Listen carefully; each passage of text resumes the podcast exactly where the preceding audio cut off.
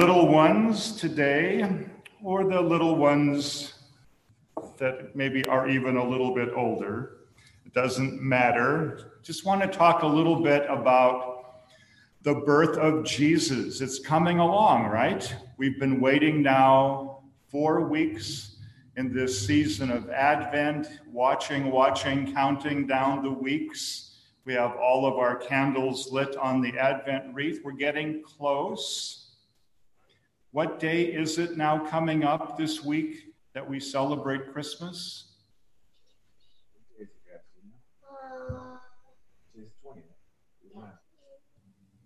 Yeah, it's uh, the 25th. So, and Christmas Eve, of course, the 24th. So it's exciting. We're almost there. And so, as we think about how close we are to Christmas and the story of the birth of Jesus, I thought I would bring from my house pieces of the nativity set that I had when I was a child. So, they remind me of some of the people in Jesus' life in those early days. So, let's see, do we remember the name of the mother of Jesus?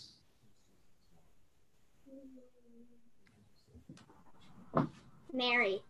Mary, of course. And so let me just show you. I don't know if you can see it. This is yeah. not Mary, that is um, at least 68 years old. Wow. Might be older. She's held up fairly well. And then, as part of the story goes, how did she find out that she would be the mother of Jesus?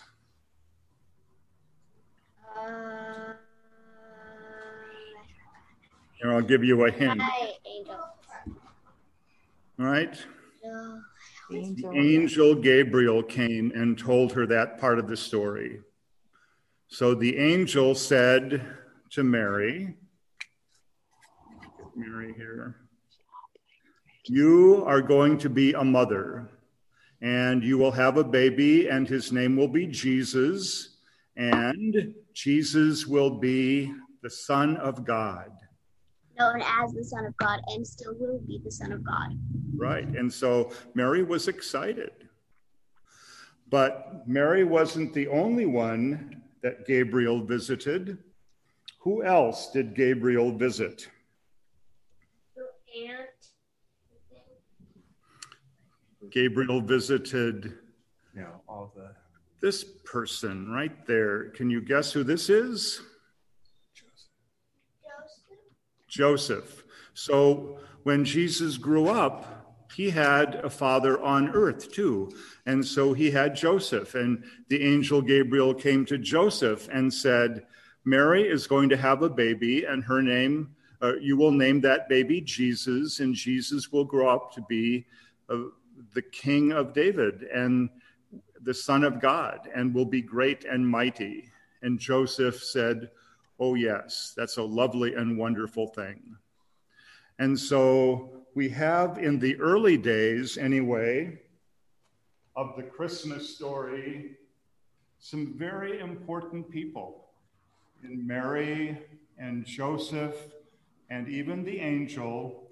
Jesus could not have been born into the world without a family here on earth to take care of Jesus and raise him and make sure that he grew up to be an adult so that he could tell us then all about God's love for us. So, Mary and Joseph are very important in remembering the story of Jesus. And as we get close to Jesus, it's important also to remember how important family is and family, like all of us together, are a church family. And it's important that in the middle of our family and our time together, whether it's on Zoom or whether it's in the church building when that day comes again, that Jesus is always the center of our family, reminding us how much God loves us and reminding us that we all have a job to do in raising Jesus up, lifting Jesus up, and telling the whole world that Jesus is the Son of God, kind of like the angel told Mary and Joseph. That's our job too. So, this is our prayer for us today. Gracious God, may you bless our holy family like you blessed Jesus' holy family, and may Jesus shine with love and grace through all the things that we do and say each and every day. Amen. Amen.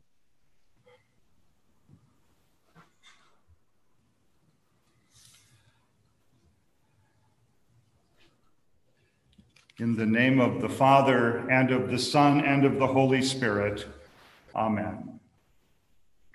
So, throughout the centuries, artists have rendered the Annunciation scene in very formal ways, preserving Mary and the angel Gabriel for posterity in wood, in paint, in glass and while their styles and colors have varied, so often Mary is pictured um, the greatest example of femininity.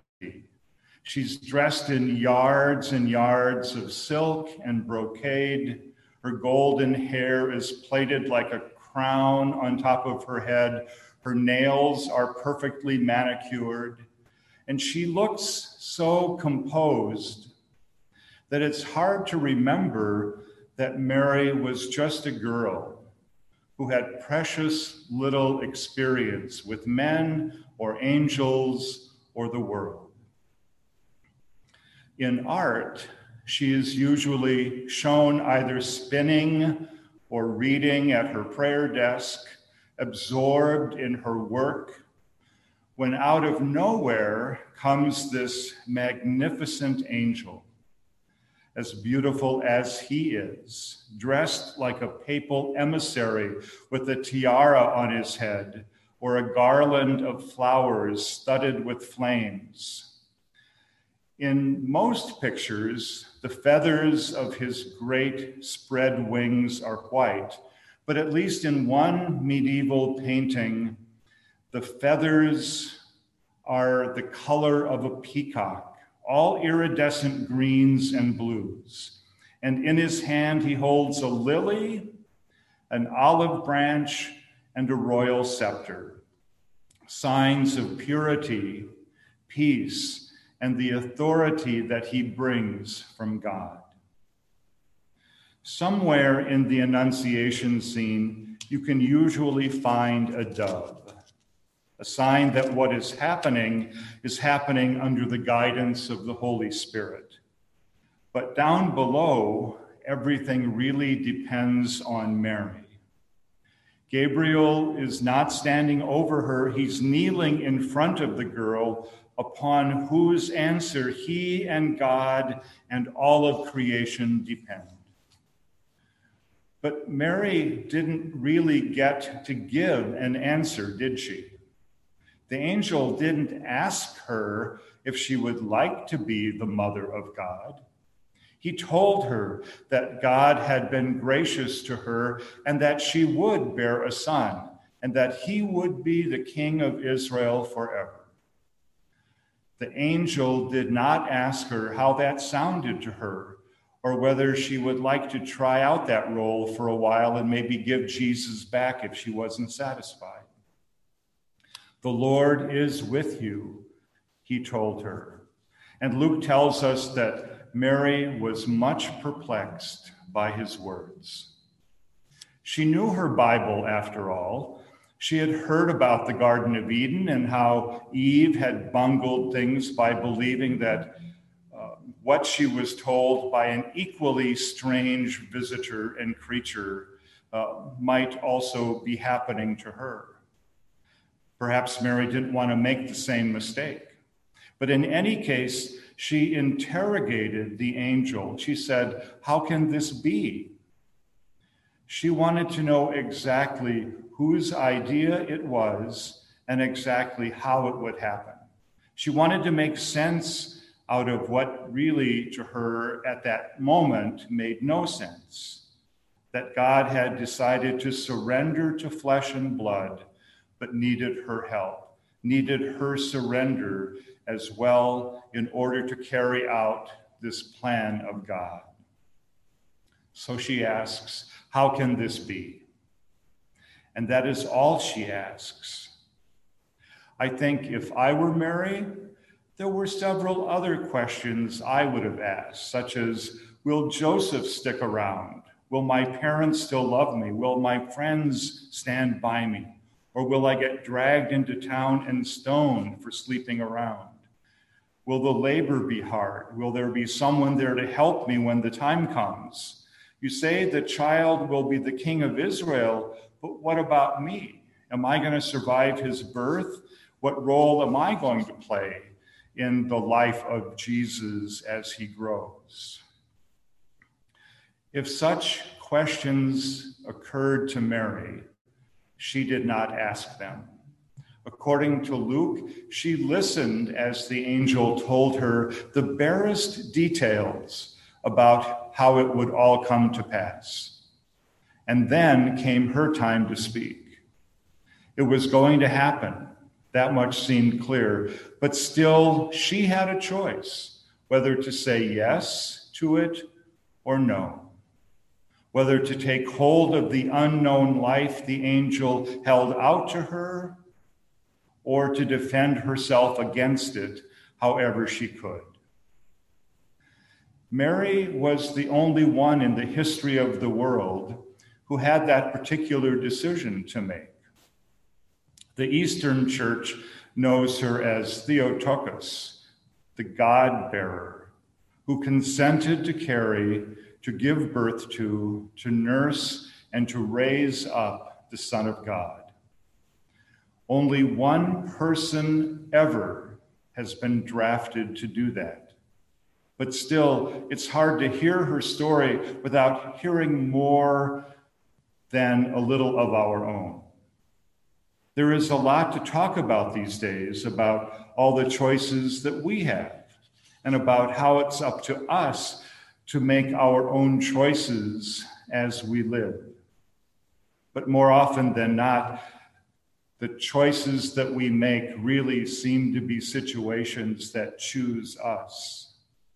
Our best laid 10 year plans are interrupted by life's own plans for us. Maybe a sudden illness, maybe a baby that comes to our life out of surprises uh, maybe aging parents that need us more than we thought they did, maybe an economy that shifts, maybe a pandemic comes along. Terrible things happen, and wonderful things happen. But seldom do we know ahead of time exactly what will happen to us. Like Mary, our choices often boil down to yes or no. Yes, I will live this life that is being held out to me. Or no, I will not. Yes, I'll explore this unexpected turn of events. Or no, I will not. If you decide to say no, you simply drop your eyes and you refuse to look up until you know that the angel has left the room. Then you smooth your hair and go back to your spinning or your reading or whatever it is that you were doing, and you pretend that nothing happened. If your life begins to change anyway, you have several options. You can first be stoic, then you can refuse to accept it. You can put all of your energy into ignoring it and insist, in spite of all the evidence, that it's not happening to you. If that doesn't work, you can become angry, actively defending yourself against the unknown and spending all your time trying to get your life back the way it used to be. And then, of course, you can become bitter, comparing yourself to everyone else whose life is more agreeable than yours and lamenting your unhappy fate. If you succeed in this, your life may not be an easy one, but you can rest assured that no angels will ever trouble you again. Or You can decide to say yes. You can decide to be a daredevil, a test pilot, a gambler. You can set your book down and listen to the strange creature's strange idea. You can decide to take part in a plan that you didn't choose, doing things you do not know how to do for reasons that you do not entirely understand. You can take part in a thrilling and dangerous scheme with no script and no guarantees. You can agree to smuggle God into the world inside your own body. Deciding to say yes does not mean that you are unafraid, by the way. It just means that you are not willing to let your fear keep you locked in your room. So you say yes to the angel. You say, Here I am, let it be with me according to your word. And so saying, you become one of Mary's people, one more Theotokos who is willing to bear God into the world through everything that you do, everything that you say. We are all meant to be mothers of God, wrote Meister Eckhart, a medieval mystic and theologian. He says, What good is it to me if this eternal birth of the design of the divine Son takes place unceasingly, but does not take place within myself? And what good is it to me if Mary is full of grace? and if I am not also full of grace? What good is it to me for the Creator to give birth to his Son if I do not also give birth to him in my time and in my culture?